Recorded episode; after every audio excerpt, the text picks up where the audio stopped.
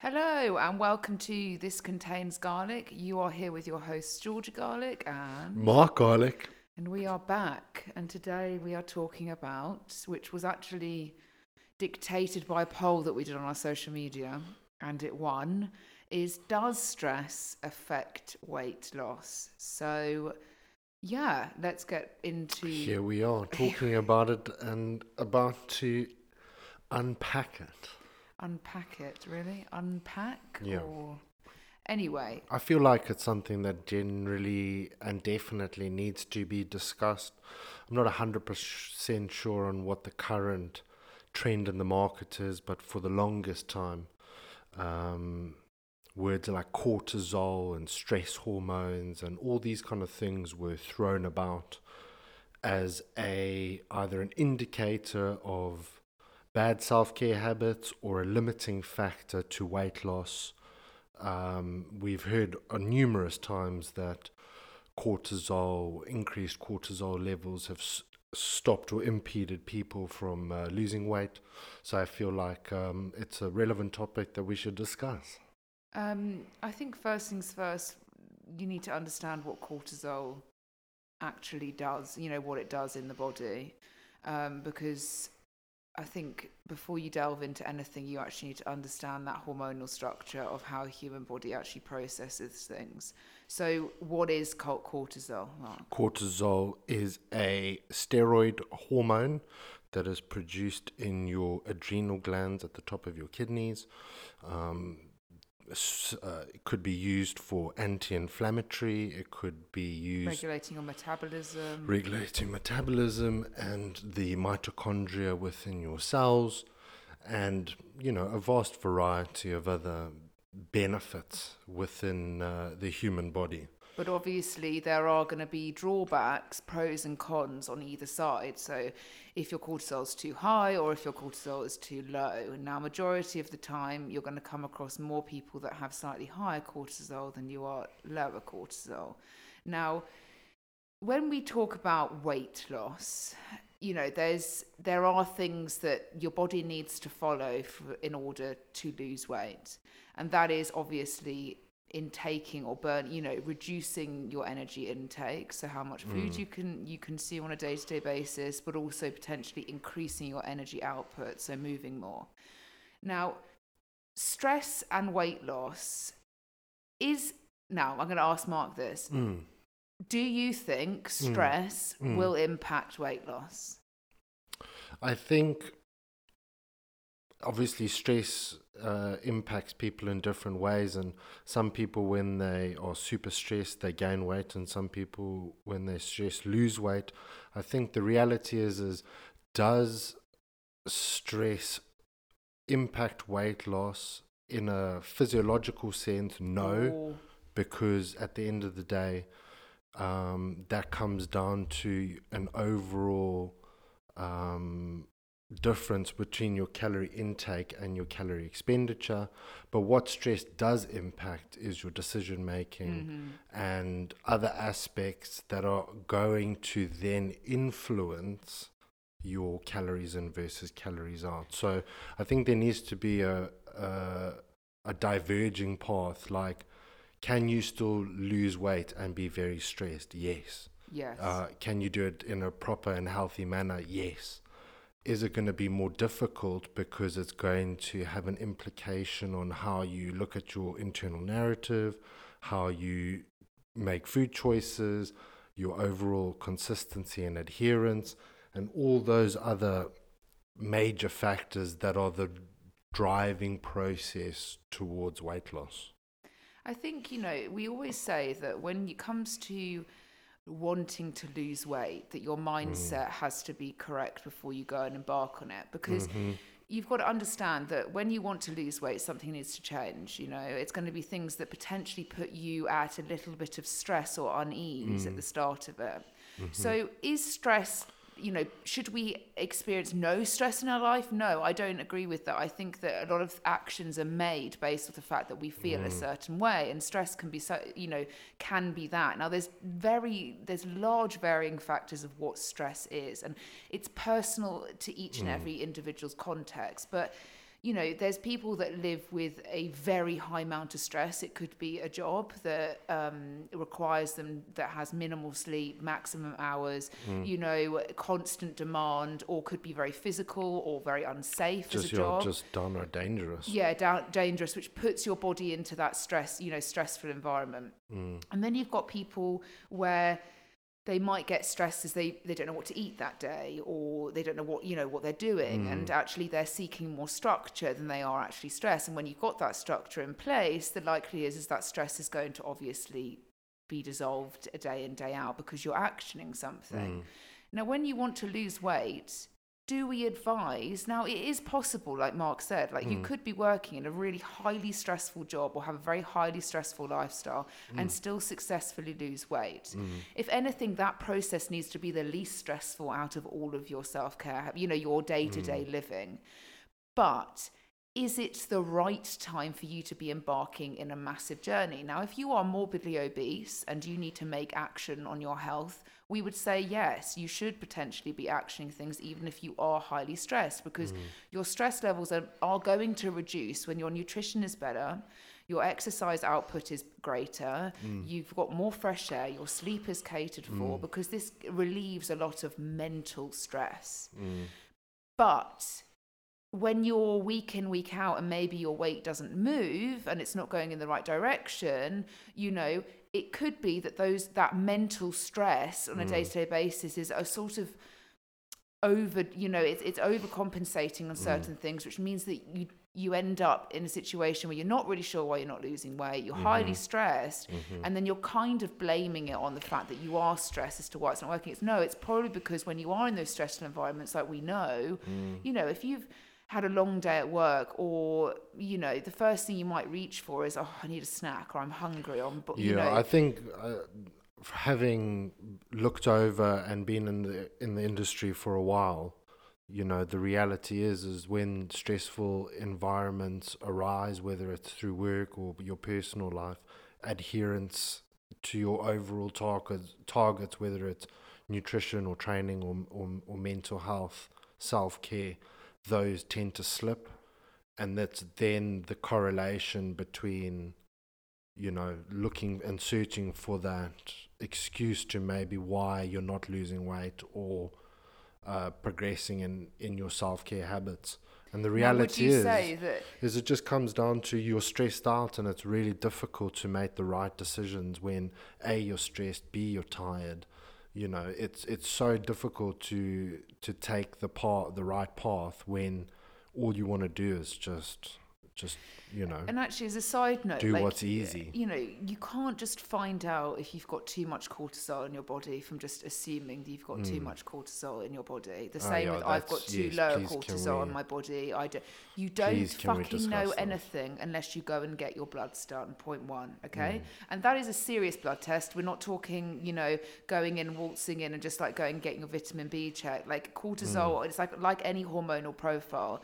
You need to be getting your bloods done from a specialist, an endocrinologist, and actually look at those numbers for you in Yeah, order not for you like- to even make an assumption as to whether your cortisol you're going is too onto high. a blog and doing a, Yeah, reading a an magazine. ABC. Do you know what I mean? Like, no. You if need, people give you examples of high cortisol, you know, you can't necessarily assume that it is entirely eh, that is the factor behind it. And we do see this a lot. And another podcast which we are going to be doing in the next coming coming weeks is like, do you have a hormonal imbalance? Because that is a topic which a lot of people link hormonal imbalance imbalances to the reasons why they cannot lose weight.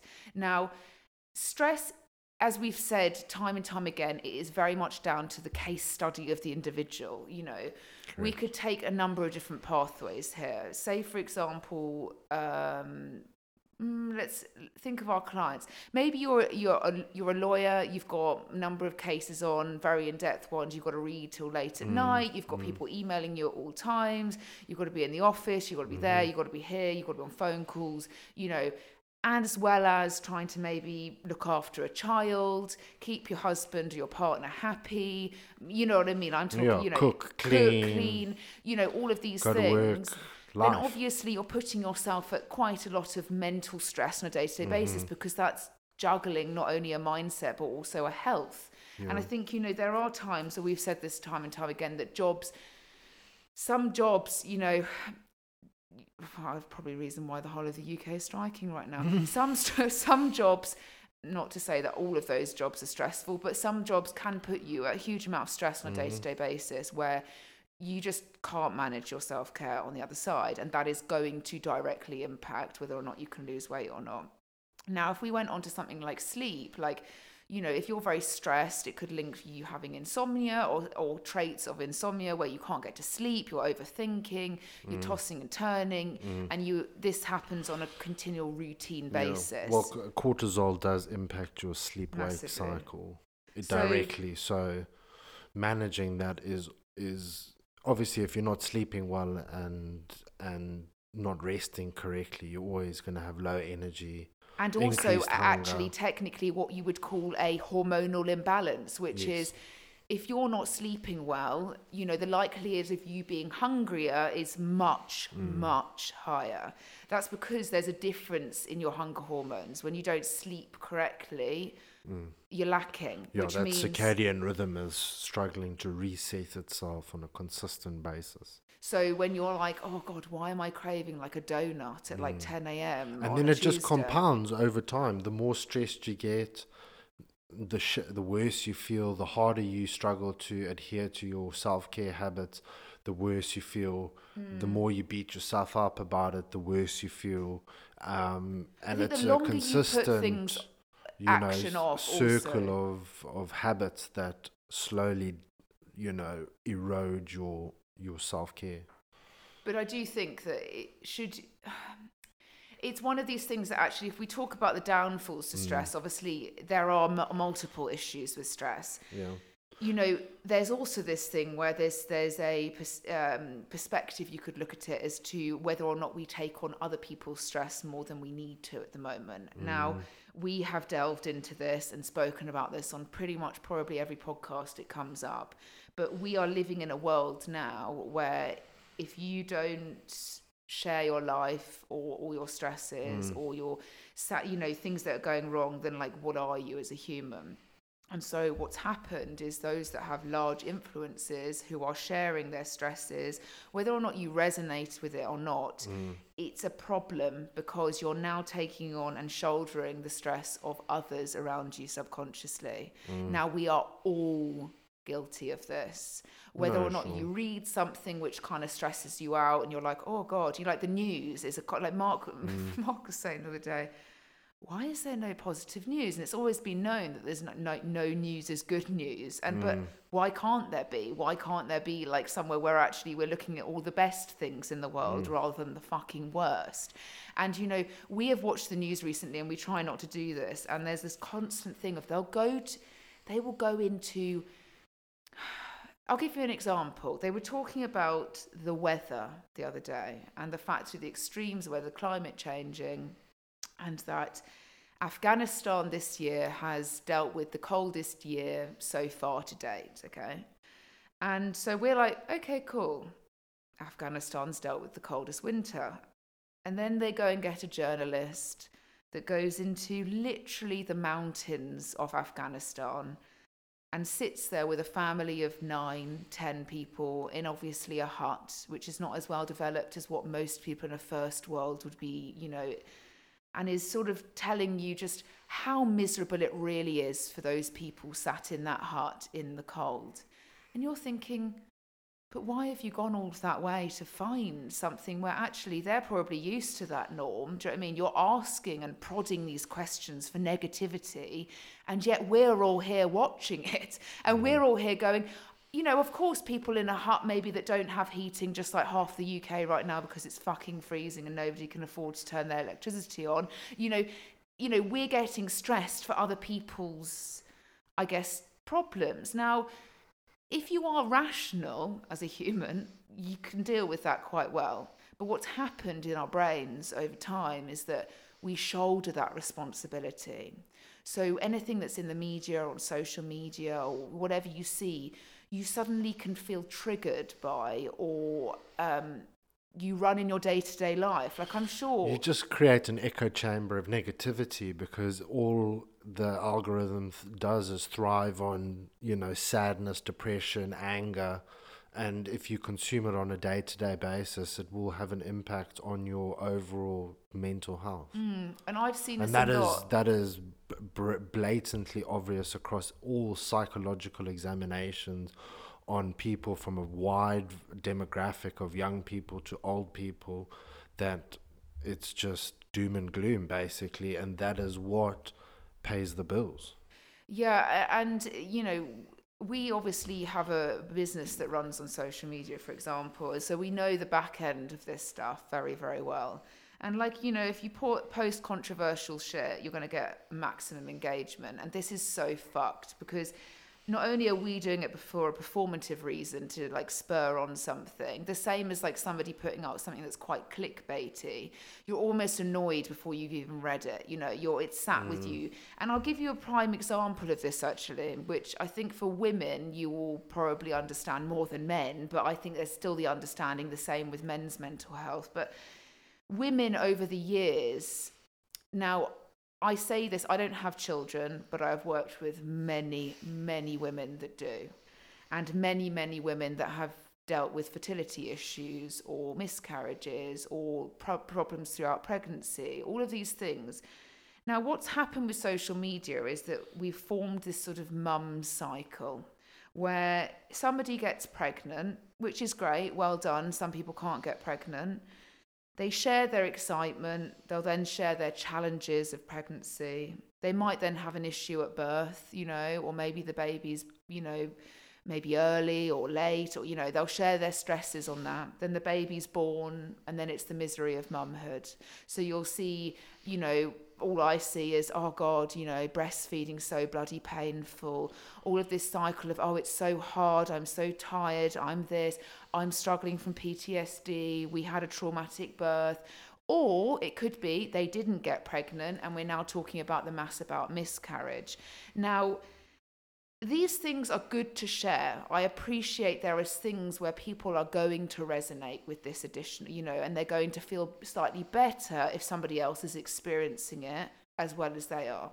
But here's where the problem lies is that people who don't have children or maybe are trying for a child, there's additional stress in, in both parties because somebody that's trying for a child and can't have one is now seeing everybody that's getting pregnant, you know, and is like, oh my God, like, why am I getting pregnant? An additional stress to your mental health. And second of all, like, if you have had a child or there's been issues with it, those that don't have children that maybe want to have children or are interested in about developing that are now reading about how much miscarriages are going to happen, how you might be infertile, are your hormones okay? You know, what if we give birth to, you know, and I get PTSD and, you know, all of these things you don't see it really you don't really think into it until So what you're life trying to say decisions is- happen and that additional stress is put on for you what for you're no trying to say is ignorance is bliss essentially. So uh, like back in the day previous generations if with no social media and the announcement culture that drives you know society now that you would have no you would be none the wiser basically so that means your Yeah. overall kind of stress levels towards certain things that could possibly go wrong but potentially are going to be completely fine Yes. increases and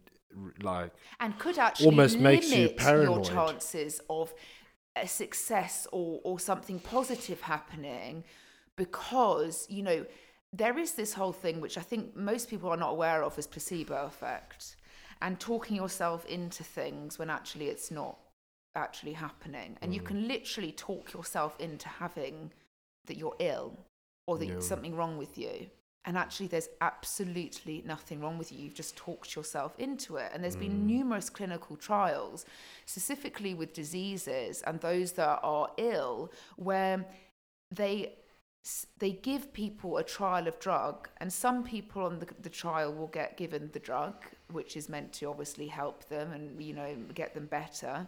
And the other people get given literally water or something like sugar water or a saline liquid.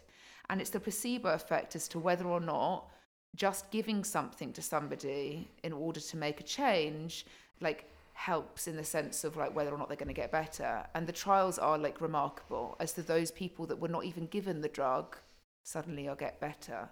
And it's the whole effect, placebo effect, which I feel like we just are not really aware of as a mm. society. Like there there is so much that is compounding our day-to-day stress. And i mm. think it's really important that we bring up these factors where you can mm. actually look at your lifestyle and go do you know what? That's fucking true. Because Yeah. it's happened in my life. Like m- we've had this conversation in depth recently actually with one of mark's friends and we're kind of annoyed we didn't do a podcast about it at the time. We were like fuck we should have microphones right now. But it was that whole thing of like you know we're five years married you know we run a business together in the in the eyes of people why are we not having children you know? And like obviously there's personal reasons behind everything but there is that thing in my mind where i'm like maybe i've read far too much into this. Like i mm. understand the body probably far greater than most people do. But why is it that i'm hesitant? It's because i've also seen a shit ton of negativity about it. Yeah, well, and that's true. and you know is that healthy for me to be consuming? No. Am i going to ad- Mm. advocate you know you know take myself away from that? Yes. That is actually so true because, you know, apart from the the, the mandatory candid photos, you know, the a lot of it a lot of it is just people moaning Yes. about how horrible it is. or managing the life and and you know we had this conversation is do you ever really grow up unless you you, You you, have children and you know the same thing comes back to the whole thing of like i get it it's the most testing time you'll ever you know and then you fuck, get i mean the- i don't know yet but you i get the mandatory. Oh, well, why do you? Well, it's so difficult to just explain the unconditional love. It's like every single person has said. It's like the most generic answer I've ever heard. I get it. I get Um, but it. I, I on the other d- side also just want to just want to highlight that you know the reality is n- the world is not void of stress, and to a certain degree, you need to undergo s- stressful situations and come out on top for you to gain a deeper m- feeling of fulfillment. So if you don't have any fulfillment in your life and you're not really achieving things, it's going to be a very dark and dreary place. There has to be that level of overcoming something, working hard and overcoming a hurdle to achieve an end result or a goal that provides true fulfillment and happiness in your life. So there does need to be levels of stress and you know we are also very guilty of having a society that's toxically positive all the time and everything's amazing and god forbid I might struggle. Do you know what But I mean? then I think that's kind of slightly changed over the years. Now it's like, oh god, actually being toxicity positive doesn't actually help. You know what? Now I'm going to be miserable, and I'm Yeah. effectively going to tell everybody of my struggles, which is fine. Again, I don't think we need. Now this is the difference of stress. Going back to the point of if stress does stress affect your, you know, weight loss, you know, your environment is everything when it comes to weight loss. Literally will dictate mm. whether or not you succeed. It's your environment. So if your environment is fueled from additional stress, which is completely out of your control, mm. it is going to affect you, but not in a physical side, Yeah. in a mental side. And this is what I say the brain controls everything. Forget the fact whether or not you eat less, move more, blah, blah, and you do all of that. Like, if you can't mentally process this, you're going to struggle. Yeah. So, And I, uh, you know, that's why some people, you know, they place their happiness in weight loss, and they're like, I, I will be really happy when I lose weight, and you know, that's that's a questionable statement. But from first-hand experience, you watch a person deal with the physical aspect of it and not deal with the mental aspect of weight loss. Mm. And then they lose weight and then they realize, oh shit, my life's exactly the same because you're yet to have dealt with the environmental factors that have caused you to be unhappy in the first place. So this is why I will say I am such an advocate.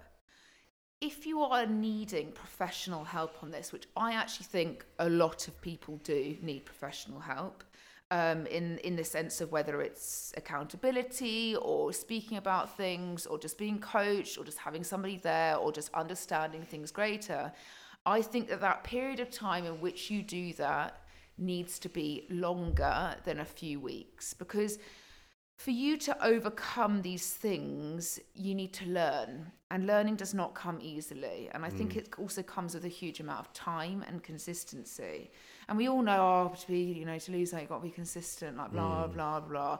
But it's actually the fact of like, you know, you can lose shit tons of weight in eight weeks if you really wanted to. Off you go, bye bye, scales have gone down, new clothes, blah, blah. But have you mm. actually addressed why you held all that weight in the first place? Exactly. Because if you haven't, I can guarantee it's going to come back and it's going to come back twice as fast.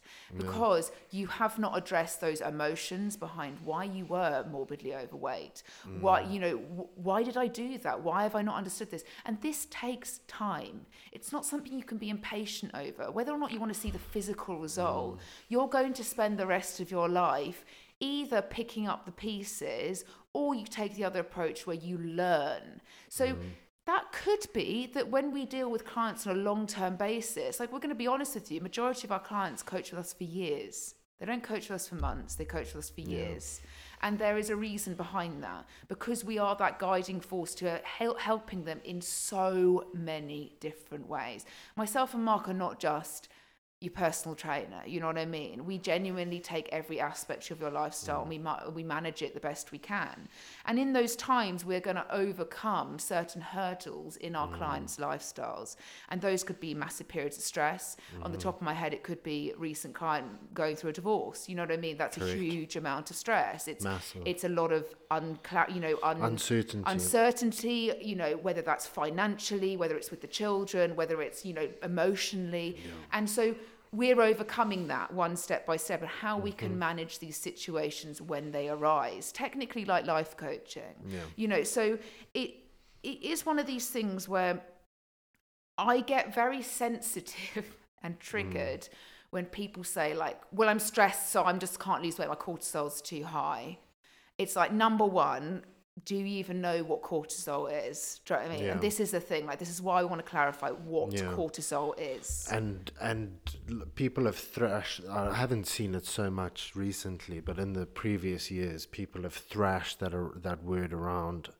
like oh, they you do know, it now we've uh, had clients even diets bring it up yeah but like board. diets that reduce cortisol or foods that help fuck off you know like what I mean? exercise that reduces the cortisol and, and using those catchwords and those buzzwords it's um you know But without so without compl- you having gone like georgia says without you having gone and had an actual blood test that has been predetermined by a professional then you know you're none the wiser. And for people then to make assumptions and like put you into a category and into a box yeah that you are unable is to do anything. Yeah do you know what i mean? It's it's man, very very manipulative to go and tell people that there's something essentially wrong with them in the guise of then profiting and being able to then sell them a solution whether it's financially or I can help you with X, Y, and Z, which creates like an emotional and attachment towards certain individuals that put out.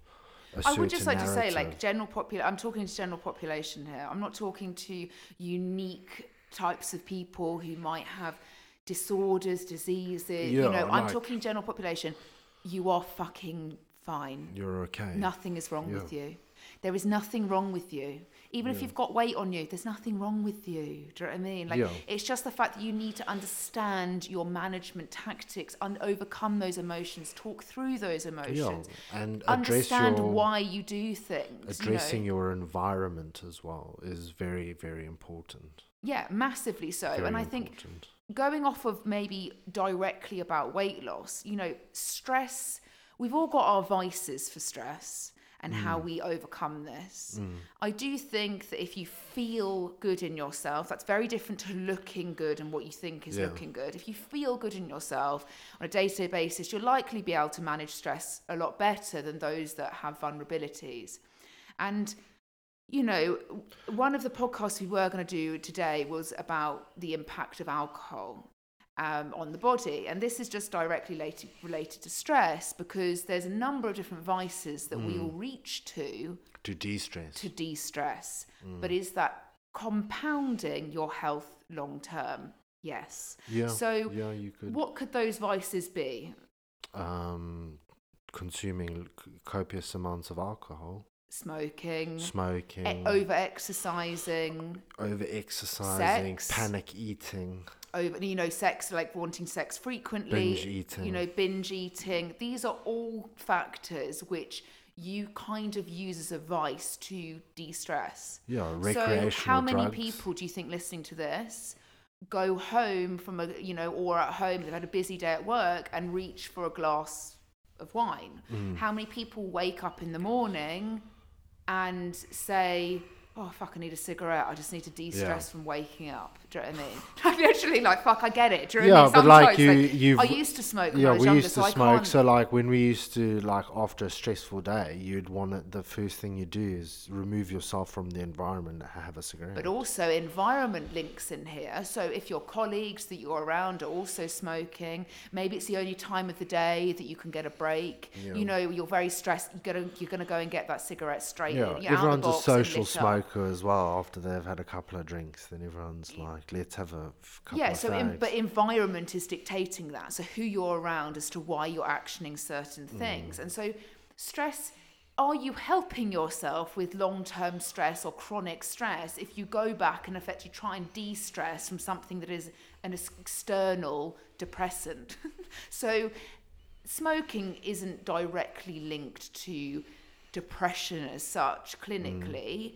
There is links to higher blood pressure. Mm. mean, it's a carcinogenic, functionality- Yeah, obviously, so- functionalities of the body. Maybe if you've got higher blood pressure, you're more likely to feel, you know, to be more heightened in, you know, a number of different factors. But alcohol, well, that's a fucking known depressant. And I can't go too much into this because we do want to do a full podcast on alcohol.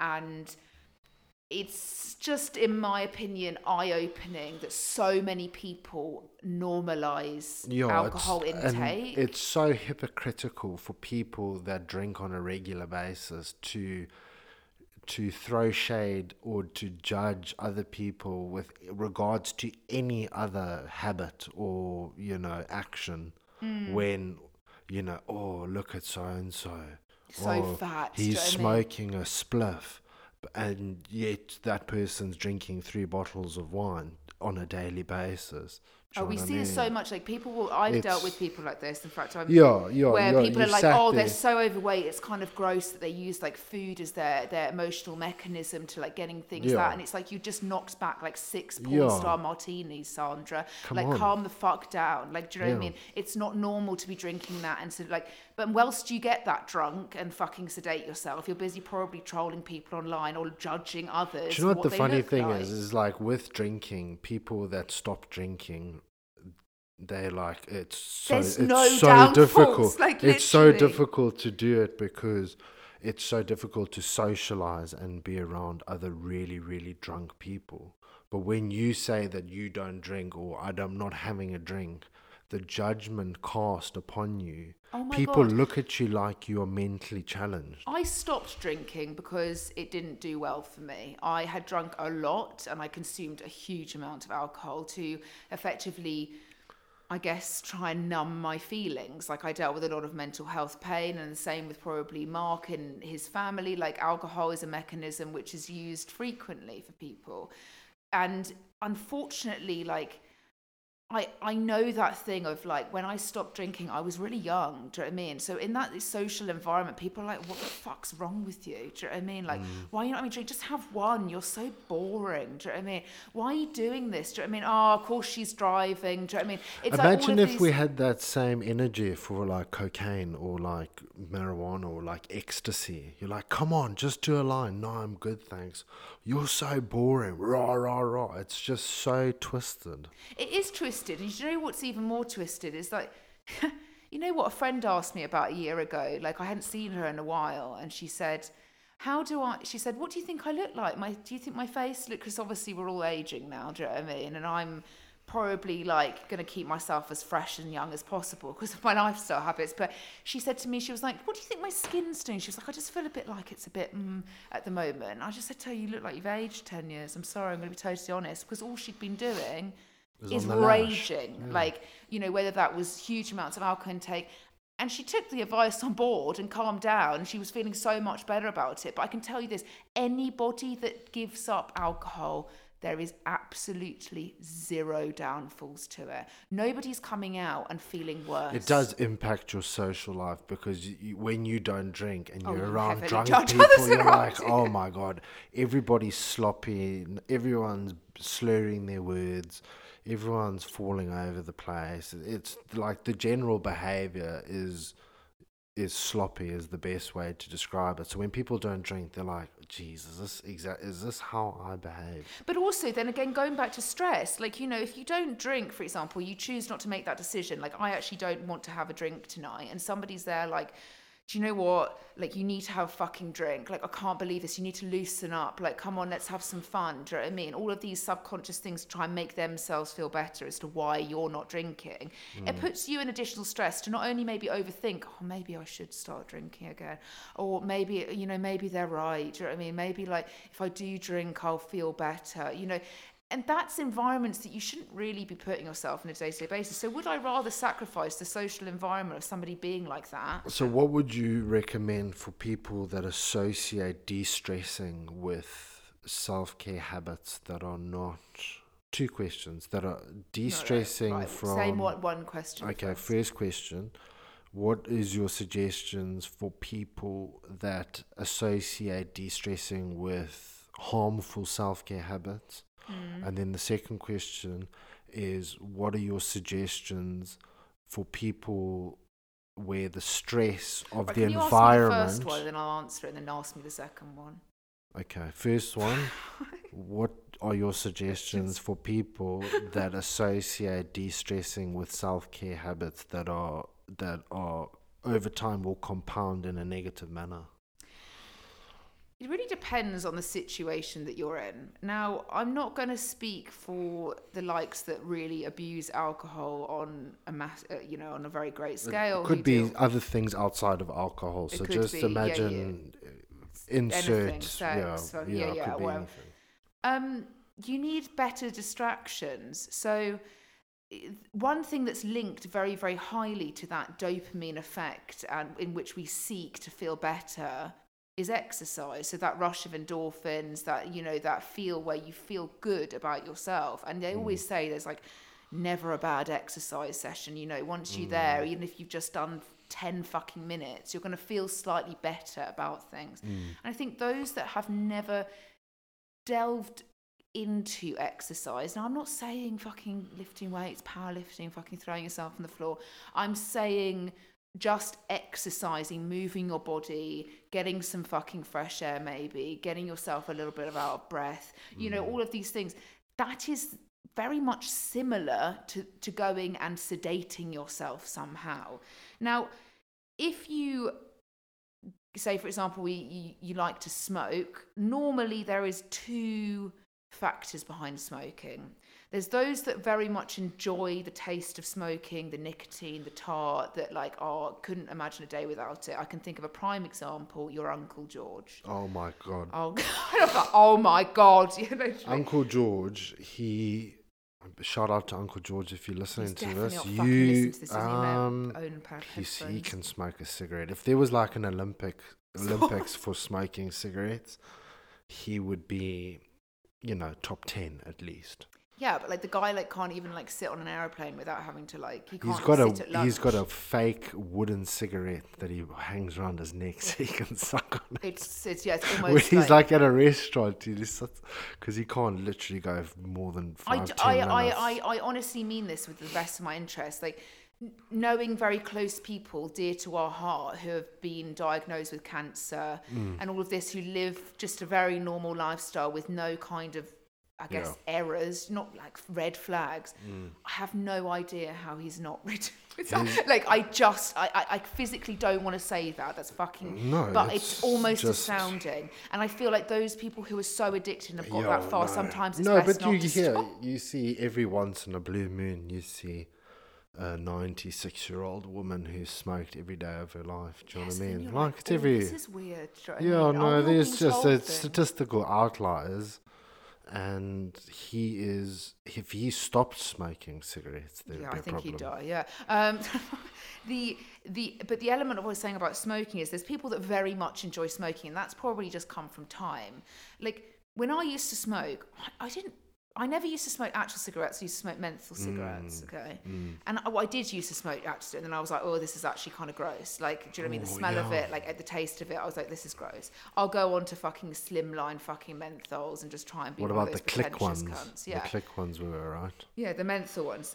Yeah. But where my problem came in with smoking was not the fact that I liked to smoke, it was the fact Yeah. I had severe ADHD. I had to do something all the time. I couldn't stop moving. Like anybody that knows me, like when Gives I, you a lot of I have to do something. I smoking. draw on shit. I draw all over my shit when I'm talking to someone. Not in the sense that I'm not concentrating. I'm very good at multi. I just have to do something with my hands, and that's probably why, as coaches, we're really good because we're. It gives you something to do when you need a cigarette because you need a cigarette every couple of hours or you know. Some so you people are half always you know do this. I'm okay. I'm gonna do this task. You decop decop. I can never say that word, so I'm just gonna. I'm not even gonna bother. But you like put everything into boxes, like within a time frame. You're like, I'll do this, then I'll go for a cigarette. You go for a cigarette. 15, Like, when I get off the aeroplane, minutes. I'll have a cigarette. Then you come, back, Yeah. you know, you know what I mean. Then it's do this. Then I need to go for a cigarette, get cigarettes, buy cigarettes. Yeah, like and, and so it's that whole thing where it is like obviously it's similar to like drugs, you know what I mean? You always watch those programs of people Yeah. like scatty about taking fentanyl, do you know what I mean? Like and it's like their whole drive on a day-to-day basis is mm. nothing to do with anything other than going and getting drugs, you know. Yeah, and drugs and look, this is a very sad situation to be in. It's not something that we should be normalizing as being, you know, and it's not something we're taking the piss out of. But there are reasonings to buy, why we do things. And you ask me, like, what do you do? Like, you need better distractions. You know, those distractions could be like I know parents where one of the parents smokes and the other one doesn't, and the parent that doesn't smoke gets really fucking annoyed that the parent that does smoke kind of just utilizes their time outside having a cigarette or you know what I mean? And whilst they're trying to manage the kids should they have put the energy into managing the kids do you know what I mean? Maybe they wouldn't necessarily need the distraction of a cigarette. Now obviously as I said there's that element of I need to de-stress. And addiction to nicotine. of course addiction Like- but like i would be and i think i've spoken to friends about this and people that i know like sometimes we do just smoke for the sake of just fucking smoking. Like when you're younger back in the day mm. vaping is now the big thing in the younger generation. Now i'm mm. not glorifying any of this but let's be real. It is. Like vapes are fucking everywhere. Mm, and like people like my grandparents have a breakdown of the news that there's like a vape fucking epidemic you know what i mean? All of this shit. But cigarettes when I, I will never forget my first cigarettes i didn't enjoy it No. like but i did it because everybody was doing it and then I caught cool. on to the fact it was cool Yeah. it was fucking cool like oh my god cool. you, you don't smoke. oh my god, yeah. I'll never forget when I was very grateful that my father bought me a car when I was when I passed my driving test, and he specifically said to me like, "Please don't smoke inside of it." But it was fucking cool to smoke and drive. Like, what the fuck? I was gonna and like I devalued the car within bloody seconds because I chain smoked in it. I got burn marks all over the seat, and I only did that because it's fucking Yeah. cool. Music's up, windows down, cigarette. Fucking, I am living the life. I am breathing cancer right now. Like literally, like I can't wait to do it again and Do you again. think that was glamorized by, uh, like you see that in the movie? I guess back then you see that in the movies, I don't where replicated on from. It was quite. It was quite weirdly back. in No, the because day, back in like feminine very, very, very back in the day, and this is conspiratorial, but tobacco companies are obviously huge billion-dollar industries that used to, you know, they used to say promote smoking and be like, do this to strengthen Yeah. your lungs. Like my grandfather. So we're talking about who is a numerous, very high up yeah, medical professional. Like numerous I'm talking very high up generations of people that smoked and loved smoking, and then, you know, most. I think you could smoke on an airplane. You yeah, but like he anywhere. got out the book the other day when we were at their house. Oh yeah, this and first was- generation. he That used to smoke and it was told to them like and i'm saying he has been a medical professional for fucking like 80 years something great like you know it was honestly he's been medicine is through and through in him and for years even like studying or going into doing placements and kings Hmm. and all of that like he smoked and he smoked regularly, and all did so did his colleagues until Yeah, obviously the science came out. Like, oh my god! And he showed us the first ever book. I think it was was, unbiased science because I think tobacco companies have been caught and paid fines for literally paying scientists to write positive reviews and and or hide information that you know said you know this is It's really weird though, like how we even think that just inhaling fucking smoke on a day-to-day basis is going to do us any kind of good. Yeah. I mean, look, there's for, for a stressful matter, like I totally get it, and this is why, like, I, I'm not going to sit here as like a fucking. I'm very qualified in as a health professional, but it's not to Mm. say that I have not had personal experience with all of this.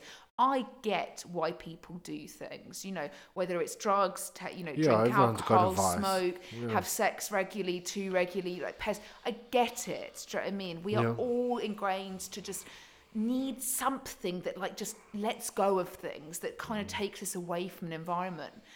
But is this compounding our day to day stress? Like if you're, you know, there is this thing to say where like eh, it's probably going to make the situation worse. You know, over the years, like you might your blood pressure might increase to the point where you have more physical stress on the body or you know all of these things where you are then going to give yourself limiting factors to helping yourself and if we relate back to weight loss well most people would say that smoking helped weight loss because it meant that you didn't eat because you were smoking you know what i mean? That mm. was the whole back in the 1900s like for the women it was like just smoke cigarettes just don't mm. eat you know? Mm, it's that whole thing of like a cigarette's a laxative like i'm just going to shit out all of the fuck i've just yeah you know? and and uh, dietary habits promoted by people that are like supermodels that all they do is smoke cigarettes and drink caffeine yeah like all of these things where Yeah. you know so it's it's always been pretty glamorized, and then movies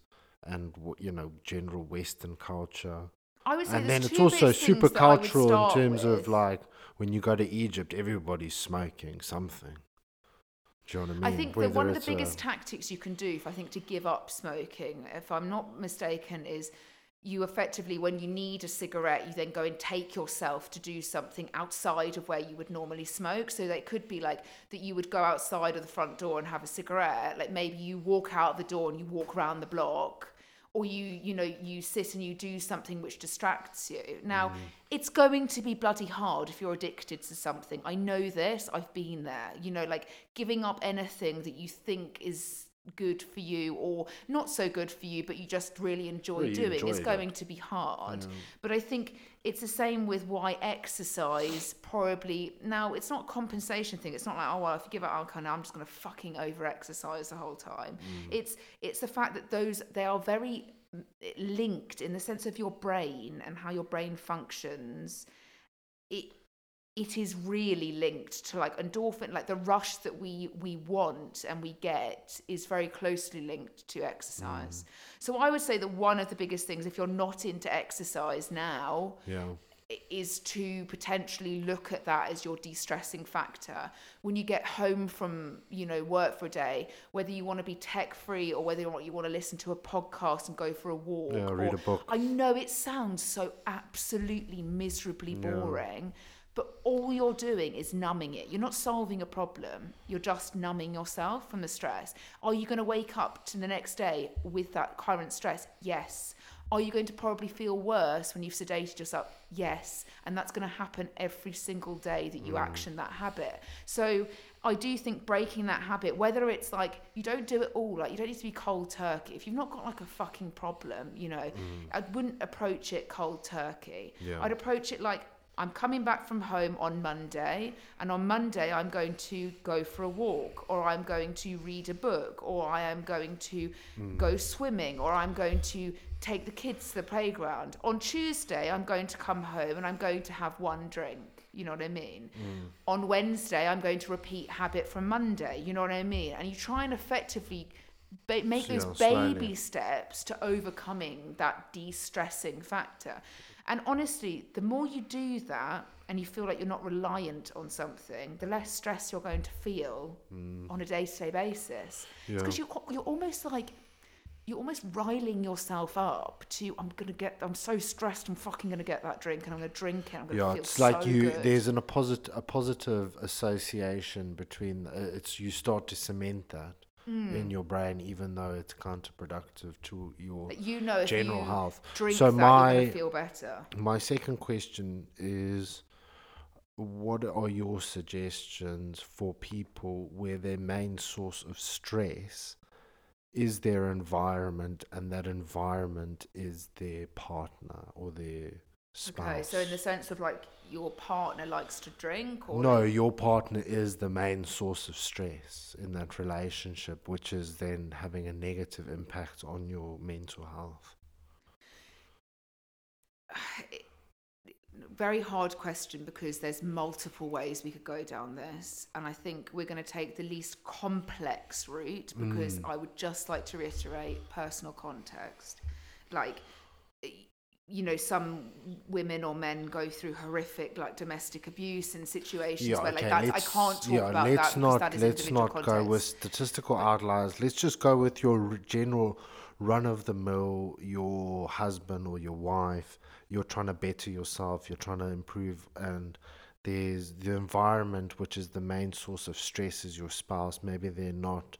Maybe they're passing comments. Maybe they're subconsciously facilitating habits that are moving you the opposite direction like enabling yeah yeah enabling you yeah, know that is- kind of just your general no, nobody's beating anybody up and nobody's smoking a crack pipe just your average do you know what i mean your average um so basically the your first- the- partner's the being a dick that- and you just No, how do just you shut the suggest fuck up. that You've literally reiterated that like seven times. I've got the situation and the question you're asking me.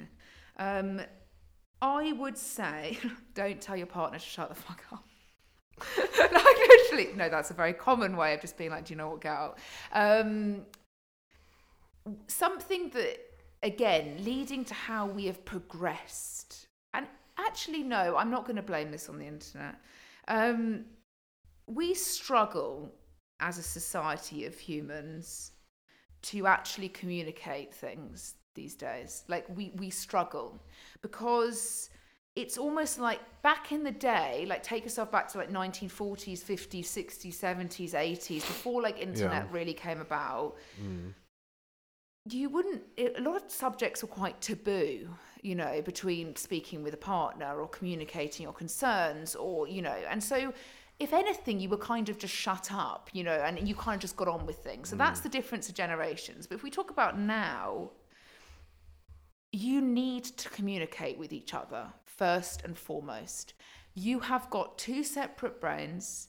You both function very differently. You have chosen a partnership because you love and you like each other's personalities, your behavior traits, and you enjoy each other's company and you feel a sense of love.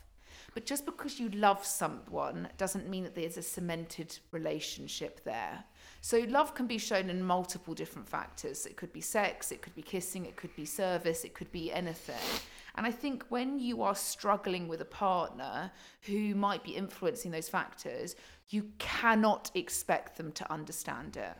So, you have to, in a non judgmental, non shitty manner, mm. you need to break it down to them and communicate what you are wanting to achieve achieve going forward. Now, I am a firm believer, and I fucking mean this. If Mark did not support me in my goals going forward, mm. I would end our marriage because I don't think it works for the both parties. Mm. I don't think that it would be progressive for our life going forward if we were working against each other. yeah it would suck. So it would completely and fucking mm. utterly suck. There's got somebody that wants to do something, the other person Yeah. can't be asked. Now, something that is very undermined is just communicating.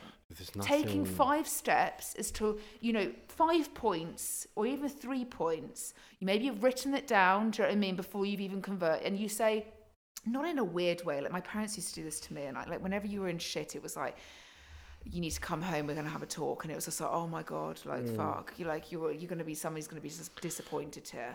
It's not that kind of element of communication. Mm. It's not something where you need to therapize your partner. You're not a professional in this. Mm. It's just bracing that conversation where you go, I am really struggling here.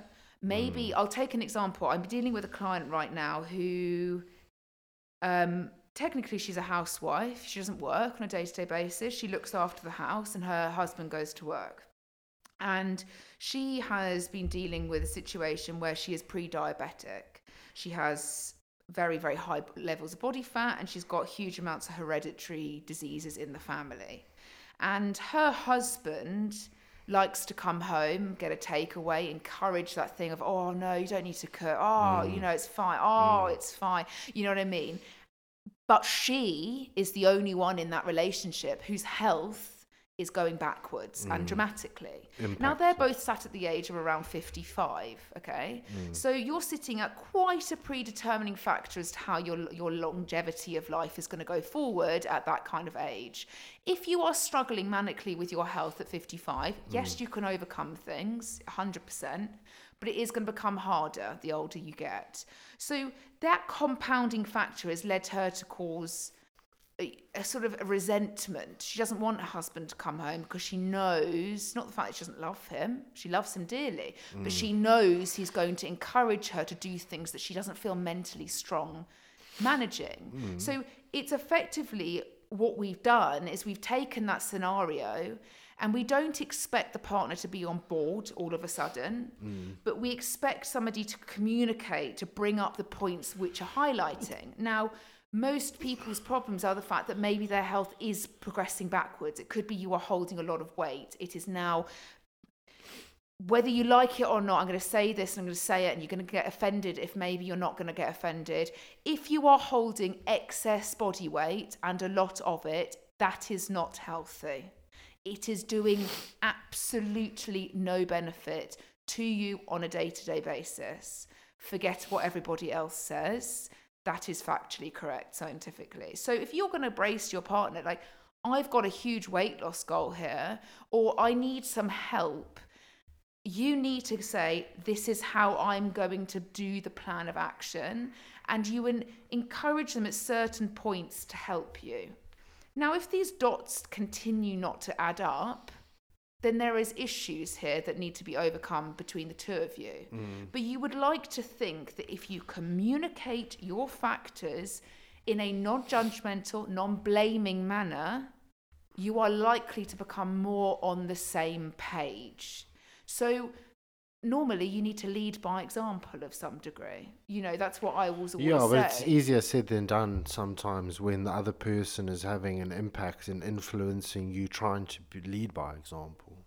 But I always say Do you know I this: mean? forget the unique complex of So if you can't get people. momentum, nobody's got a gun to your head. to? Nobody's killing your children. Nobody's slaughtering your dog if you fucking don't have a drink, if you don't eat that takeaway. Nobody's doing that. This is when it comes down to whether or not you want it. If you want something, normally as humans, we're going to go and get it. Whether it's anything, whether it's going to help you or not help you, you're going to go and fucking get it. Take a drug addiction. What you know you fucking you shouldn't be doing this. Do you know what i mean? We're not when you're doing these things it's not always that you're unaware of what it's doing to you but you know you need to go and get it. You need to go and fix that problem.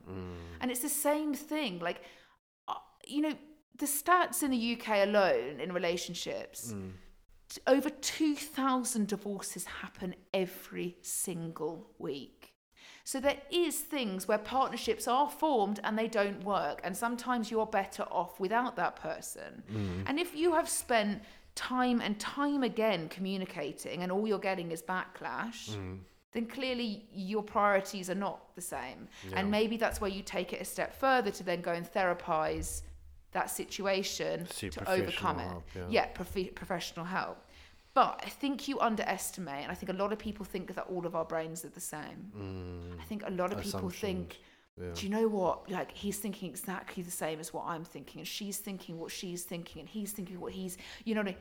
we're not. No. Half the time, like, um, like sometimes I'm sure like most people when you get into a relationship maybe you're like oh I wonder if he's thinking about other girls do you know what I mean Yeah. hope he's not thinking about fucking Do you think? Do you think I think about that? Have you have you ever thought that?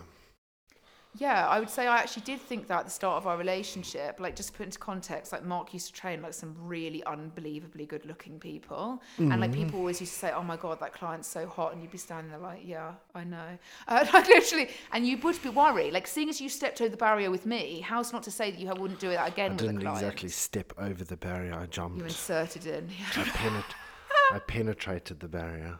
you penetrated the barrier whilst holding my hands whilst we Yeah, exercised. you you, And fucking thrusting in my face. you used to try. You tried to kiss me, and I had to turn shut the my fuck up. turn my and cheek. again, sometimes you can tell your partner to shut the fuck up because there's moments like that. it's true though. It's You- not true. You tried like, to kiss me, and I had to deny you. you were a poor little African boy, and without your British English rose, it would have been mm. nada, nada. Yeah, you were. And I say what? this almost on every podcast. Wet. Thirsty. Oh, jeez, wet. Yeah, It's the both. same thing, though, isn't it? Both. Or wet, dry. Do you thirsty, I mean? I'm not sure. The Sahara. dripping, Dripping. Like a beef moist. fat dripping chip. Do Yeah, I mean? like Yorkshire a pudding. like a moist Yorkshire pudding. Would you say that's the same the case now, though? yeah, I reckon you're still pretty pretty moist. That's the thing. We don't have the same brain, do we? And that's just highlighting it because you clearly assume things that I wouldn't say I'm dripping for you, babes. Do you know oh, what I you mean? were yesterday. Oh my god! Do you know what I mean? Like, is it at what point? So so inappropriate. I know. Although not inappropriate because it's a fucking relationship. So Yeah. like, if you bang, you fucking bang. You just don't need to tell people about it. Well, sometimes you do. And I was talking to one of our clients, just like What the fuck? You were talking to one of our clients about? this? Yeah, Our no, but listen we to also this. discussing. we also di- no, it's just uh, it was discussed with a client. Then we we talked about it with Matt, with regards to like our parents, like in terms of like them being lovey dovey or like Oh my God. physical affection, kissing, holding hands, having sex, X, Y, and Z. Like, What was your experience with that, Mark?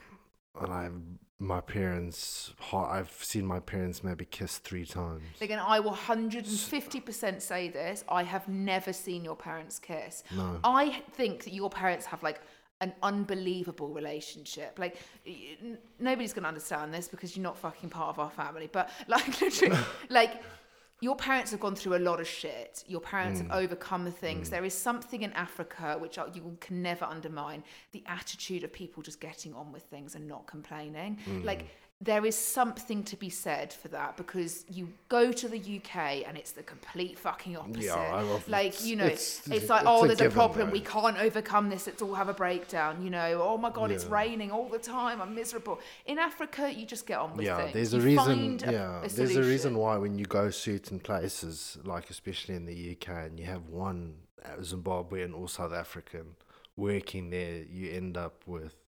But I also really bunch, a admire that your crew. father came in. Your your mum had technically two marriage. Was it two marriages or two? No, two children from a Was it a previous, previous- marriage. Yeah. Yes. So she had she's had two marriages. So she's in her Yes. current. And she's had, and she was and and she had two children, which are obviously Mm-hmm. your half brothers. Now, obviously they're like blood, but your brother, your your dad took that responsibility on from a very very young age for that. You know, if you're Yeah. you know, so I and I do really respect that, and I think there's relationships where really are formed like you. D- again going back to the whole what society says as to like what you should be doing and what makes a good relationship like we know that if you don't insert a penis at some time or rub a clitoris or whatever mm, that mm. maybe you're going to suffer in your sexuality you know in your relationship as a couple but I've known plenty of people that we've either worked with or are friends or personal experiences whose whole relationship is just sex and they have no underlying like fucking connection barring that. Yeah, and whether it's just going out drinking, sex, sex, sex, sex. Yeah, we've got a great sex life. He makes me fucking dress up all the time. He handcuffs me. fucking, I come and fucking orgasm all the time. Yeah, I know plenty of people like that, but actually they don't long, they don't last the long run because they don't actually have a connection. And when that sex Mm. spell sort of dries out, maybe around 40, 50, the hormones start declining. People aren't moving so well. That's when the divorce starts to come into Mm, There's play. a younger model knocking. Yeah, exactly. Knock, knock. Hi, I'm a Russian prostitute. Um, the let's not laugh.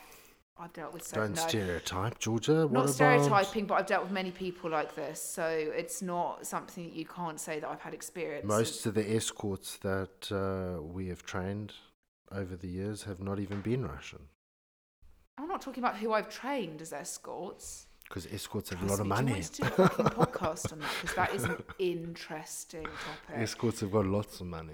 So much money, and if it's not coming from them, it's coming from being paid by a sugar Well, daddy. they, yeah, that's I've it. Maybe they genuinely had bank transfers from people that are not Yeah, the you know. client, shall we say? It just They're, they're the I- I- person paying for it. like to think that there are men or women that are outlaying what like a hundred grand a year just to pay for some More. Oh no i'm just saying okay as a minimum okay for the people that we've worked with a min- an absolute minimum of a hundred grand a year just Mm. for that person every once in a while even though they have their own family and it yeah, just blows I know, my it's mind absolutely bizarre. Like I, I trained. Oh, just blows. It really I trained. does. There was one. Think of how, how much you, you could Yeah, spend that money on other paid. stuff. Her life was getting paid for by a Oh, I know, that was- 28-year-old yeah, that was Norwegian guy. Yeah. uh, which is crazy. Now, not to say that she's not allowed multiple different partners. The vibe there was not to fuck. Now, she was absolutely beautiful. Like, she walked into a place, and I don't care what Mark says, because she, like, she, uh, like, you'd be like, her voice is annoying because she's South African, but, like, the, Cape Townian. Cape Tone, yeah. But she was hot. Like she walked in places, and I, all I can say is every fucking man in that gym was like, "Fucking yeah, I want a bit of that." Do you know what I mean? She'd had a lot of surgery done. She, you know, the lips, the bum, the this. She didn't look too fake. She was just fucking hot. Like I knew she was hot, and everybody around her was like, "Who the fuck is that?" Do you know what I mean? And I was like okay, cool. And everyone was like, what does she do for a job? And I'm like, ha, she's a model. And I literally, like, and she was an escort and a professional escort. And my fucking God, did she live the life? And it was Yeah. almost just like, it was interesting. Like, I was just very interested. She trusted and confided. But it was crazy. Like, just, there was men paying, like, I'm talking bag. tens of thousands. All of her house Mm. was paid for.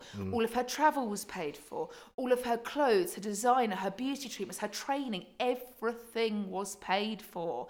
Mm. And she didn't. She didn't even have to entertain these guys maybe once every three months, maybe when they came. Do you think she she could have been doing that uh, I respect it Um, because I actually genuinely financial believe. dominatrix?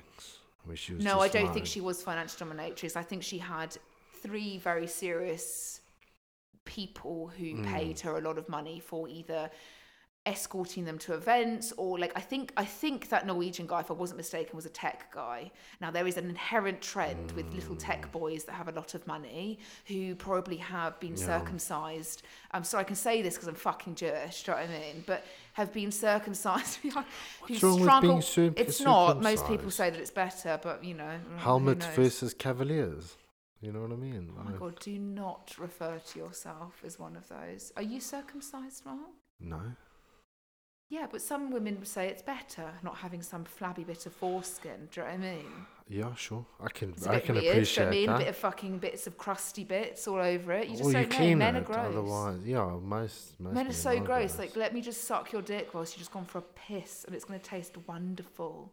Like, no. Do you know what I mean? It's not the case. Like, only porn stars like enjoy having a cock in their mouth. I'm sorry. Like, nobody really, unless you've got zero gag re- Come reflexes, is going to enjoy. Because I, you know, there are people that yeah, enjoy like gay having men, obviously, gay my gay best friends. They obviously like, No, but know, not just gay. There are women that enjoy having penises. in Yes, I mouth. know, and I'm sure some of them are listening to them right now. If you enjoy a penis in the mouth, sorry, it's just something that just doesn't really just massively get me going. You know what I mean? But anyway, I just think that you know, tech like going back to tech boys, and they are inherently lonely because they've spent their whole life like programming on Yeah. on a computer. I'm not joking, like genuinely. Yeah, we're full of They've got, like, a stereotypes full-on- today.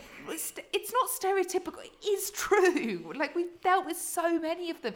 They sit there, they type away, they fucking on Zoom calls. They're this, they're that, they're around, their shoulders are around Yeah, the and they're forward. They're, very making- insecure. yeah, their they're mum's taking one- them too much. Yeah, they're, ta- They're they're taking her 1.5 million in an annual salary, or their p- companies are IPOing on Wall Street. So they're very obviously to pay excessive amounts of money Does that mean does that to equate fly to some random no i'm just saying so flying some random chick on a private jet it's not cheap so you have to be fairly Oh my god, yeah.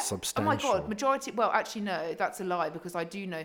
No, actually, I'd say the majority of people that use escorts have got money. Do you know what I mean? Now, prostitution slightly different. There is a difference there. Like I think prostitution is more linked, unfortunately, to like sexual trafficking and the lower end of sex work. You know, escorting. But what about women that have chosen the life of sex work to empower themselves and to live a life on their own terms? A hundred percent, I'm for that. I don't care what you do. If it makes you happy, fine. But So there's a lot could of women that that, say that that are sedated. uncategorized as prostitution.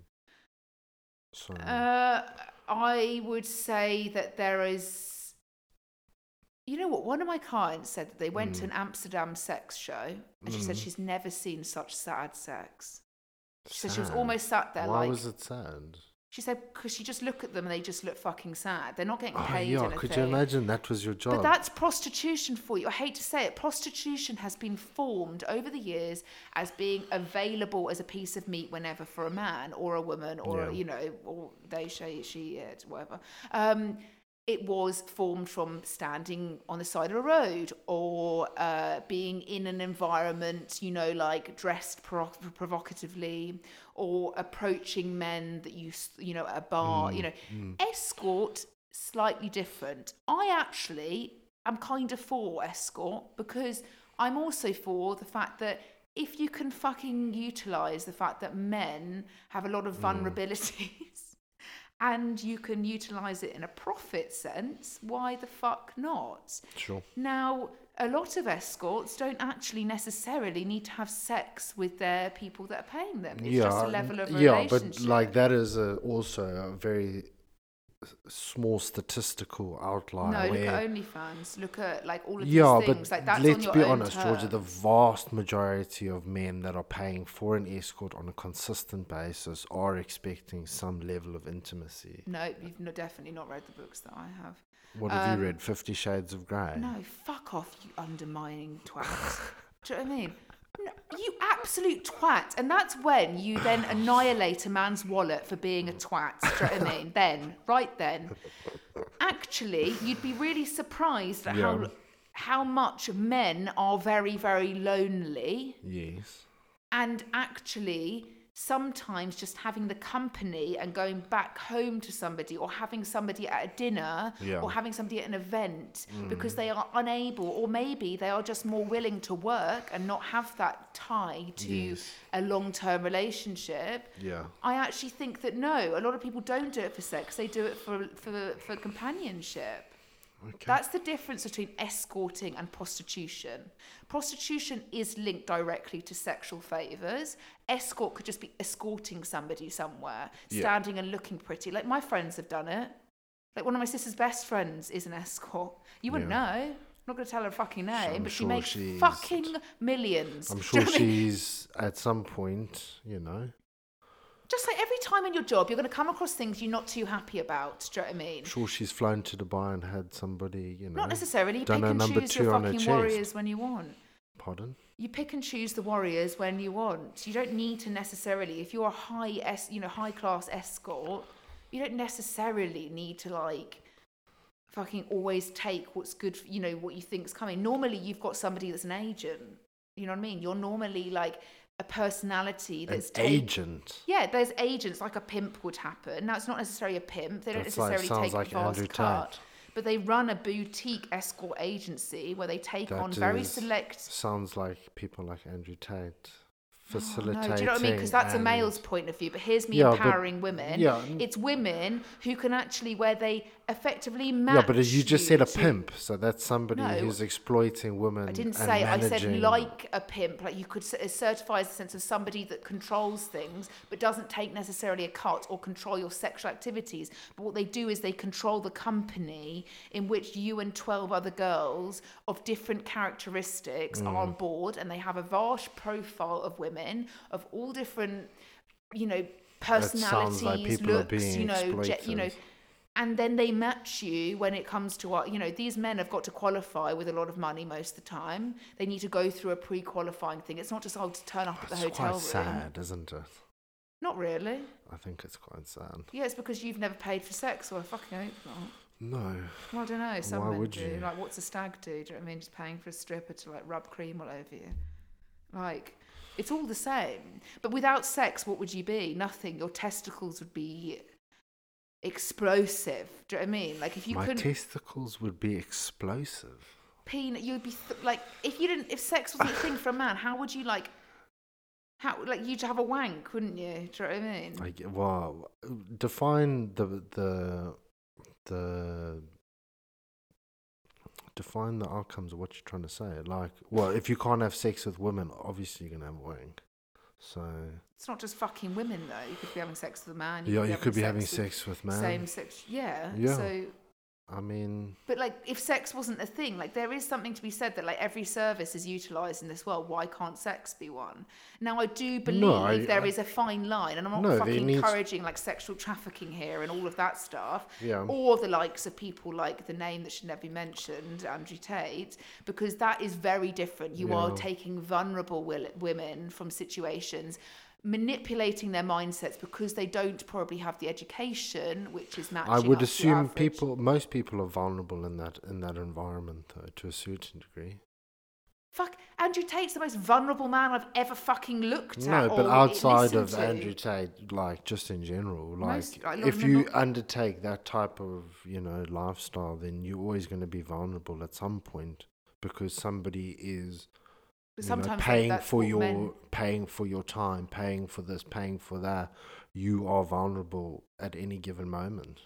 Yes, Whether but what you'll find is if you're a good escort, the likelihood is is you're not necessarily play like so. For example, like a good escort would take money from a man, you know, before they even get into anything. There's some sort of agreement. The mm-hmm. money is then effectively settled, Yeah. and then they they're effectively an act. Do you know what I mean? They don't bring up the fact that mm. it's money orientated or you owe me this and you're fucking that. Mm. They are suddenly then their companion. They go from being a service crazy. transaction to okay, great, yep, we're in a It's crazy, relationship. We're going to pretend this at a corporate Yeah, event. yeah. Fuck, I mean, how many men do you think you trained that use escort services? Same with me. Oh, it's uh, sadly a lot. I've only ever trained one. Maybe not so much like escort. escorts in the sense of like paying for like a girlfriend on a consist like a monthly retainer, but definitely prostitutes, hundred percent. One of my best friend's ex-boyfriends. It's why like they broke up. the the stereotypical person in London. It's like you're a, a well known, well, not well known, but you're a successful man of some sort, some sort of stature that lives within southwest London with a big house. Could be North if you don't, yeah, or somewhere in London, multi-million pound house, super successful. Like if you didn't have numerous encounters with prostitutes and, and escorts and the above, that would be weird. The average, you take ten guys. Nine I asked my father this, okay? now, this is really them. weird, but like my father's worked in finance the whole of his life, okay? Now, financial institutions and environments are inherently known for Ah, yeah, like sex, drugs, and all the rest that comes with it. And we know this because we dealt with it firsthand with clients. Now, and also, I guess you could watch the movies as to what it's like. But Yeah. like, you know, it is genuinely not everywhere, but it is like that in a tra- you know.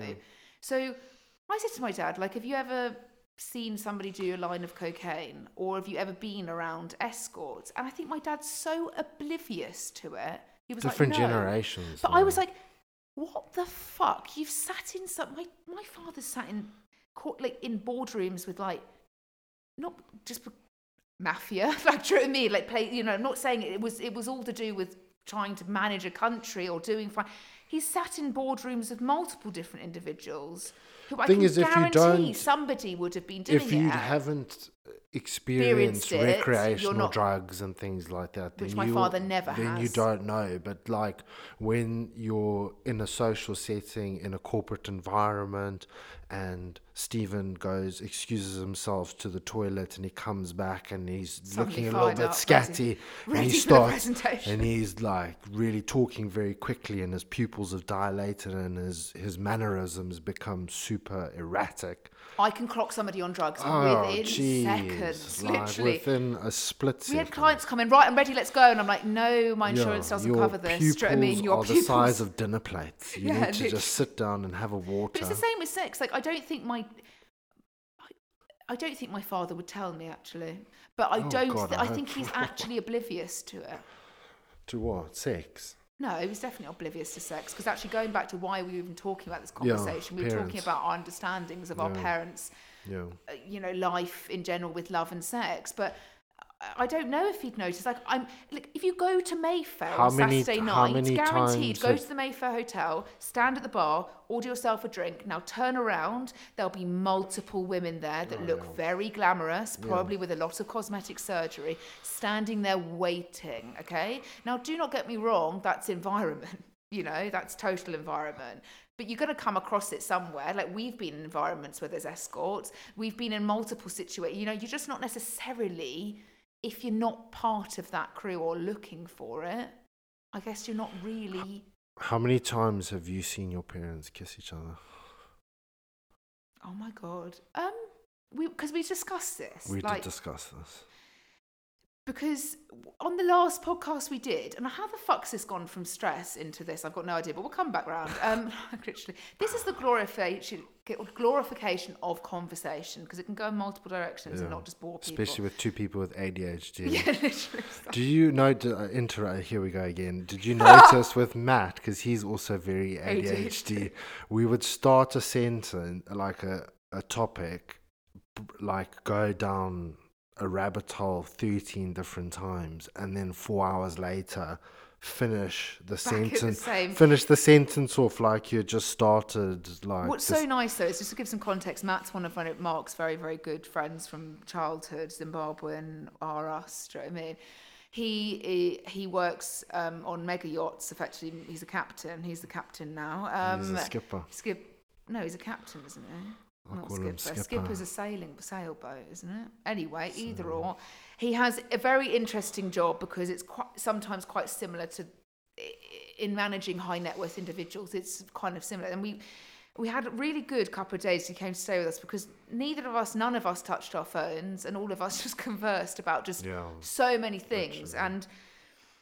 I don't know, like ADHD is so prominent. So, like, especially people that do service jobs, mm. in the sense of how you help people. Like, we've all got like things, and like you wonder why. Like, I was really good at coaching people, it's because I've got really bad ADHD, and I've always got to do mm. something. The same mm. with Mark, but we spoke about like my mum got upset. She's probably going to listen to this as well, but my mum got upset from the recent podcast we did because she's a listener and she was like, I got, you know, I was quite upset about, she's going to be really fucking annoyed right now. Yeah. Quite upset about the fact that you have really expressed that we had ah. no sort of love and desire, like when we, you were growing up and you didn't feel that, we never hugged and all yeah, of this. And I was just like, Okay, cool. Uh, when was the ever time that we fucking? She, you were such a cuddly child. What the fuck? Do you know what I mean? I was like three. You probably swaddled me. I had no fucking choice. You know, like, and also, it's also what a child sees Yeah. and picks up on as to how they behave in their later life. 'Cause Now, that's all this it is, the is starting repetition. point to psychology. Whatever we had or experienced as children, you are going to carry through from your formative years to your adult years as to how you behave in situations. So if you maybe argue with your partner, for example, and there's a common trait that comes back mm. around, which is, you hate me, you're always going to leave me, that's it, like I can't have you leaving me. Normally, this is because they've maybe experienced a sense of loss as a child. So maybe their parents weren't very present, or they didn't feel like they had somebody that gave them attention, or you felt like somebody always left them, or maybe one of their parents left them and their family broke up. And that is then reiterating in later life. So then going back to the point of my mum bringing up the fact that she was sensitive to what I said. Mm. Like, what the fuck? Like, I maybe saw them like hold hands. Like, she's gonna be like, she's gonna be raging right now Listen to this. She, like apart from saying hello, like it, your your family is not very It's exactly like your like- family, and like exactly la- why we're the same. The, huggy and very kissy and like oh my god, it's so weird. Like me and my sister, I do not lie. Like- the first time we hugged was on my wedding day. know. People are gonna be like, oh my god. yeah, and so some sad. people It's with their sad, with go, "Oh their with their you know siblings or you know super. I always say that. I'm just a very liberal, like way I think, the way I do things. I've definitely pushed my parents to a very liberal sense of mind because I've tested the waters on numerous times as a child growing up into teenage years. But I think that whole thing of like, if you don't see it, how do you then know it Mm. How do you it's normal? And it's it? exactly the same as if you see a very stressful environment all the time Mm. as a child, or if you see your parents not eating very well, or constantly reverting to alcohol, or Mm. you know, you're going to pick up these things, whether or not you follow through with alcohol as well, or you Mm. then become resentful of those that drink.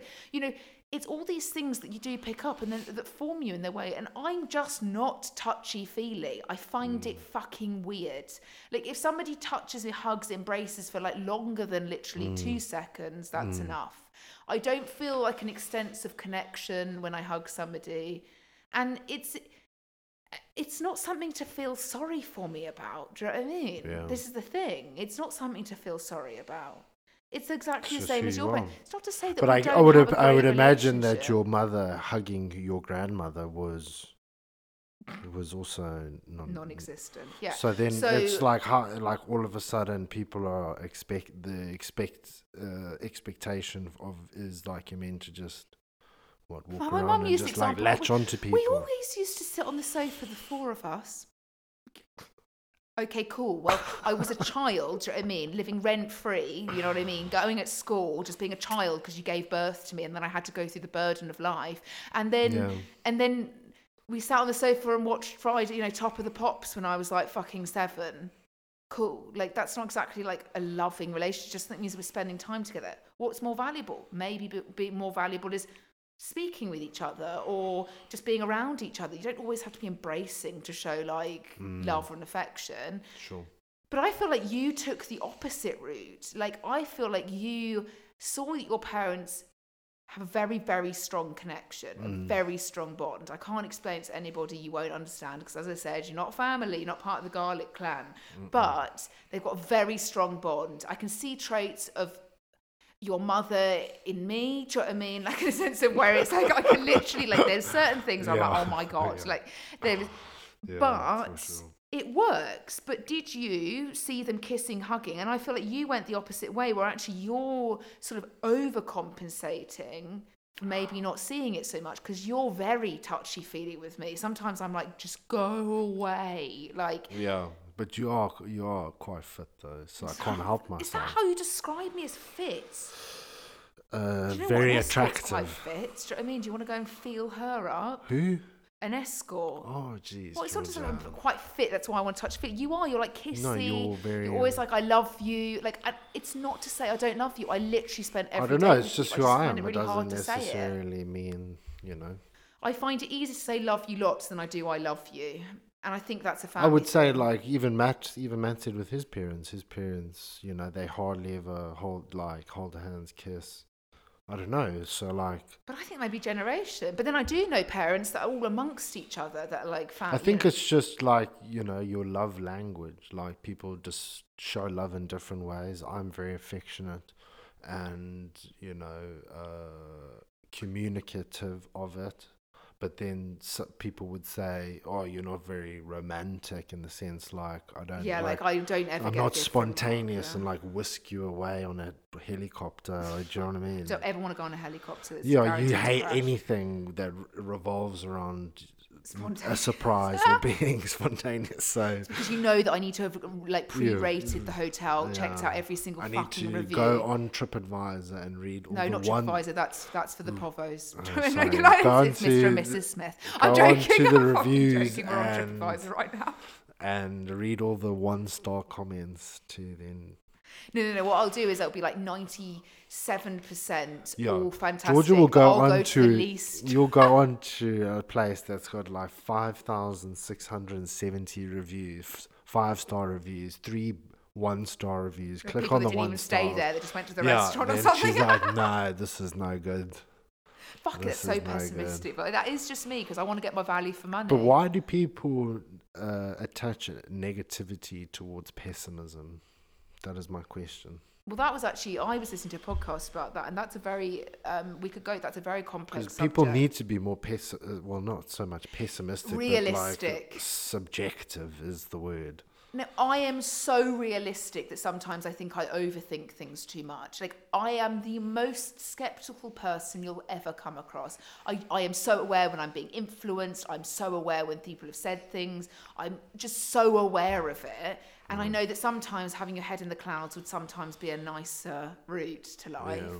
But I also think I look at people and go, what the fuck? Like, do you have any common sense? And I think maybe I've just got too I think that I think the moral of this of this whole podcast is um, I just forgot what I was about to say. Well, it's exactly because you've lost the track because you're ADHD, and that will come back in seven minutes' time. Just give me, just keep on talking, and I'm just No, gonna it's go. Fi- like Matt says, I'm gonna go. Fi- I'm gonna go fishing for it quickly in my Um, mind. but no, I do think that you know if we're talking of like. I think when it comes to stress, if we're going to revert back, let's revert back so we can end this podcast in the way that you're like, why am I even listening to this? Mm. Yeah, I'm annoyed now Why are you annoyed? because I forgot what I was gonna say. It was quite deep as well. oh well, clearly Moral of the deep. story is Life. blank. Um, Blank. blank, but that you should never think. The stress, like I think that stress and weight loss, stress will affect weight loss if you allow your environment to succumb to your mental health, or you succumb to it uh, in your mental health, because again. Without speaking of unique situations, a lot of the time we are stressing about things that are completely out of our control. Now, a common uh, example of this could be like, you know, oh, uh, oh, you know, oh, I so saw so and so's, you know, dealing with this. I hope that maybe they're going to get, you know, that, and if they don't get that, then oh God, maybe it's going to affect me, or maybe you're in a job that you can't necessarily change right now. Do you know what I mm. mean? But you can take stepping stones to helping yourselves mentally process that job, mm. or make it more enjoyable for you if you mm. can, or seek things outside of that job, which is going to be better for your environment, or seek challenges outside of your work. You know, there's there is something to be said that we we never further educate ourselves as adults. Now I do, and so do you, because we're like we love learning, but most people once they finish school or university they don't learn anything barring mm. if they don't get paid more do you know what i mean? Mm. They're not going to learn it. Current it could be like an accountant becoming a chartered accountant. You're going to earn more money if you're a chartered accountant. That's why you mm. do it. Um, now obviously there's further learning and stuff like that but if you're seeking maybe your job is not very fulfilling and you're trying to seek fulfillment in that job and you're getting stressed because you're not getting it then the common example would be is go and go and challenge yourself outside of your job. If you've got that availability of free time which we do we spend half our time scrolling on social media. Mm. You do have time to do things. It's not a prison half the time. Mm. You just need to actually do it. Mm. Like the you're actually going to feel better. That's the same why the gym can be such a fantastic place Yeah, I think I think there's good stress and then there's bad stress. Like you need, like like Georgia said, going to the gym is a good form of stress. You're stressing the body to learn resilience and to become comfortable in an uncomfortable situation, and sometimes stress puts people into bad positions and prompts people to change their life and come out on the other side of that Yeah. stress very different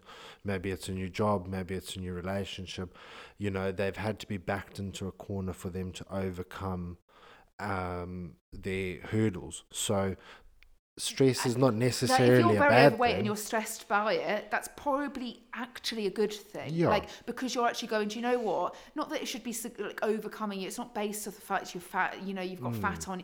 Just the fact that actually thinking about this and overthinking about it is, is exactly what you should be doing because Mm. you need to be taking action on being better, Yeah. feeling better in yourself. And Mm. so that stress prompts you to do something. So there is this underlying factor. If you're looking at your life, like children will be stressed. Do you know what I mean? When Mm. something goes wrong at school, one of them's ill, your week gets turned upside down, your nanny doesn't turn up, the babysitter's not arrived. The, this is all stressful things, but can you control it? Sometimes you can't, Mm. which means you need to understand what are your best management tactics. And then if you're going to de-stress, you want to make sure that the habits that you are choosing to de-stress are not going to compound and come back and bite you in the bum weeks down the line. So if you're feeling stressed, getting hammered is probably not the most Oh productive my god! thing to do. Like, why do you feel sad on Tuesday when you've literally Do you know I consumed mean? liters So, of like- alcohol over the weekend? yeah, take you know, pick something within your wheelhouse of enjoyment. Reading a book. I know it sounds so so It's so- cliche. I know because we're so we're so realistic. it sounds so cliche. that but we're like, oh, is- go and journal. Do you know what I mean? Like, it's it. I'm not saying I, get it. Like, you're like, fuck off. There needs to be some form of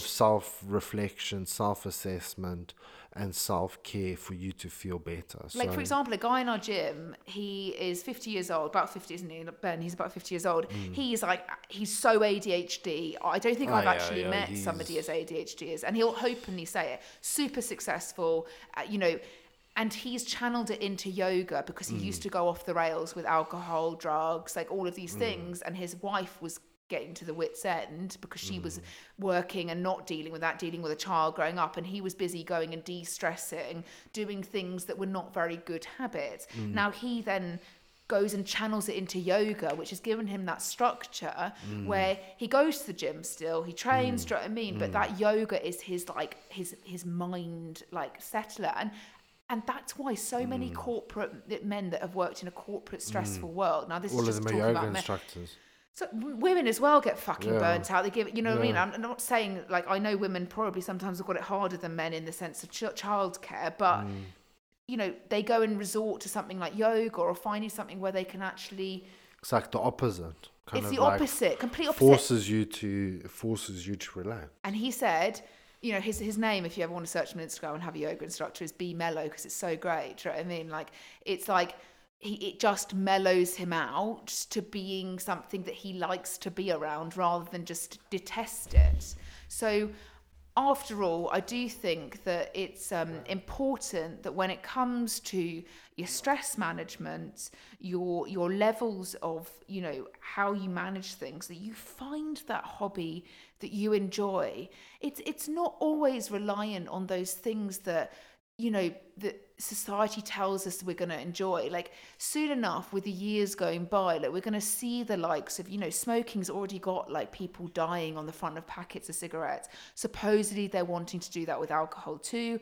This over the years is going to help with those de-stressing factors.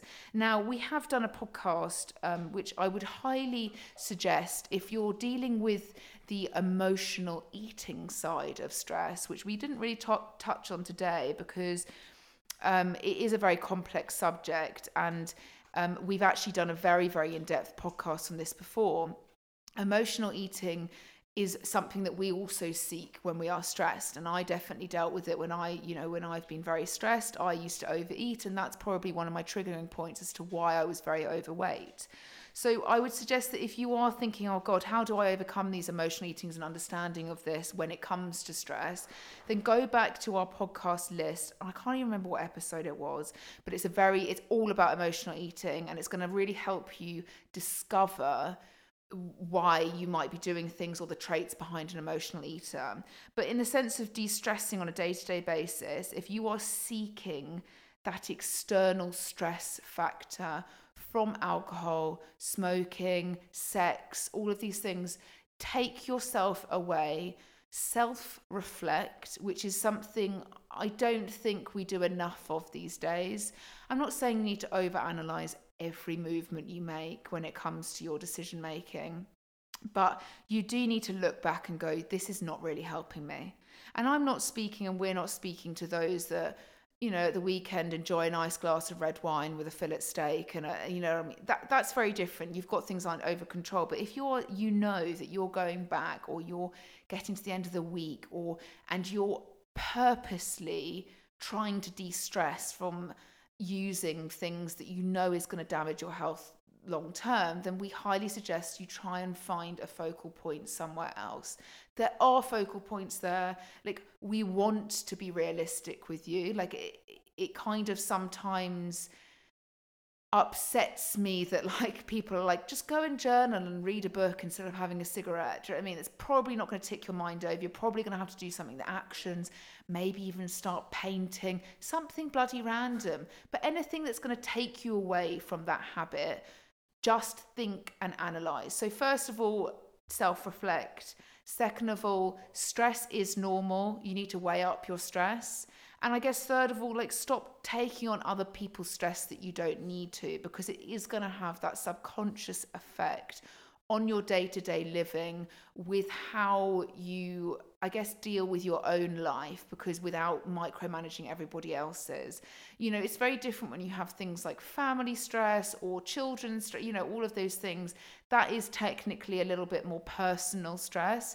But if you're taking on somebody you don't really know, you're reading things, you're ingraining this, all of this information from them, the likelihood is, is that you need to take a step back your de stressing factor should not be going and trying to resonate with others or find their stress free tactics. You need to be looking about what you can enjoy on a day to day basis that is going to allow you that stress free life. And also, actually, let me just go back. There is no stress free life. There is always going to be stresses. It's just how we manage them in the best way possible for us to be the healthiest we can be. So we hope you enjoyed this podcast um, talking about um, does stress affect weight loss? We've obviously delved into a bit of cortisol. We've delved into, you know, like the factors behind weight loss. And we've also delved into a lot of things that actually do cause that stress or things that we reach to when we want to de stress. So we hope it helped. And we're going to be back next week. And we're probably going to be talking either about sleep or alcohol because those were the two other ones that we polled up and so many people were interested. So stay tuned for that and we will speak to you then. Have a great week. Bye.